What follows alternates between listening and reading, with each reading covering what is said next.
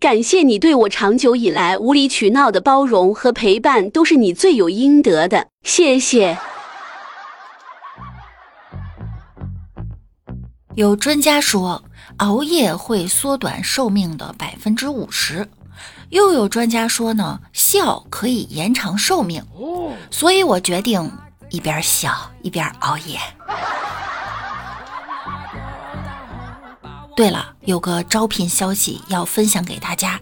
济南呢有一家二十九年历史的烧饼店呀，月薪一万二的工资，招聘本科生。据说店内员工卖烧饼买了三套房了，请问一下，不是本科生，他影响口感吗？我我从小就学习做烧饼，实在不行，我考个研再来做烧饼。有网友说了，有没有一种可能，学历越高越容易被 CPU？还有网友说，我就是做饼这行业，真的是冷门行业。我现在呀，一天赚九百，生意好点的话呢，就是一千多。手机前的学生朋友们，为了以后能卖烧饼，一定要好好学习啊！重庆一位零零后女孩呢，晒出了自己的手木工作，工作环境周围绿化非常好，办公室、宿舍、食堂都在一座小楼里，平时呢非常安静，同事不多，网速很快。有猫有狗，还有一个好朋友一起工作，工作很清闲，几乎每天都能摸鱼。女子表示，她和好友啊都是学的相关专业，自己目前只是实习员工，将来会不会留在这里还是一个未知数。但是她目前非常喜欢这份工作，简单又不失意义，能够让她内心很安宁。对此，有网友表示心动了，不是科班出身的，有机会应聘上吗？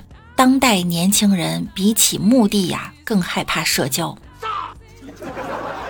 综合了一下网友们的评论哈：一，你的同事并不少；二，这可是铁饭碗，民政局下属殡仪馆事业编呀；三，男朋友可能不太好找；四，你的客户不会投诉你，也不会蹭网。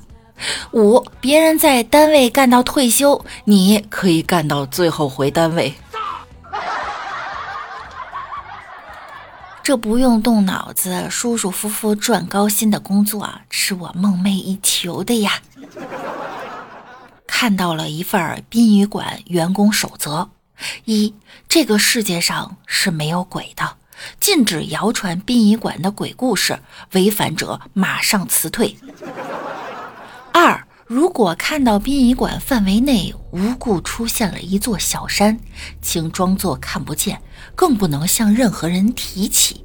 切记，看到小山的人禁止前往北楼。如有宾客说看到小山，马上带其离开殡仪馆。三，与遗体独处一室时，无论发生任何事都不能自言自语，否则后果自负。四，所有员工禁止靠近老楼宿舍，更不可以穿深蓝色的衣物出现在殡仪馆范围内。五，如无馆长指令，禁止盘点大库内无人认领的遗体，除大库守夜人外，其他人不能进入大库。六，在馆内住宿的员工，请每隔一段时间确认你的室友是否是本人。七，遗体接送部的员工记得用手机拍照记录自己的工作内容。八，午夜十二点后不能去公共厕所照镜子。九，体质特殊的员工不能单独留在净身室。十，以上是我胡编的。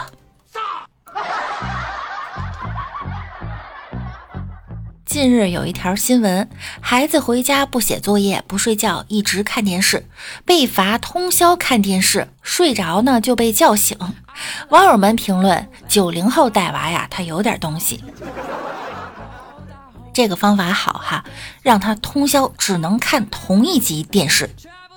有网友说了，才两点就崩溃了，这届小孩一个能熬的都没有。我当时看《流星花园》比他精神。还有网友说，我女儿以前总爱哭，后来我就让她一直哭，不准停，停下来就要被我揍哭。零零后是不是就是儿子别写作业了，陪妈妈一起玩呀？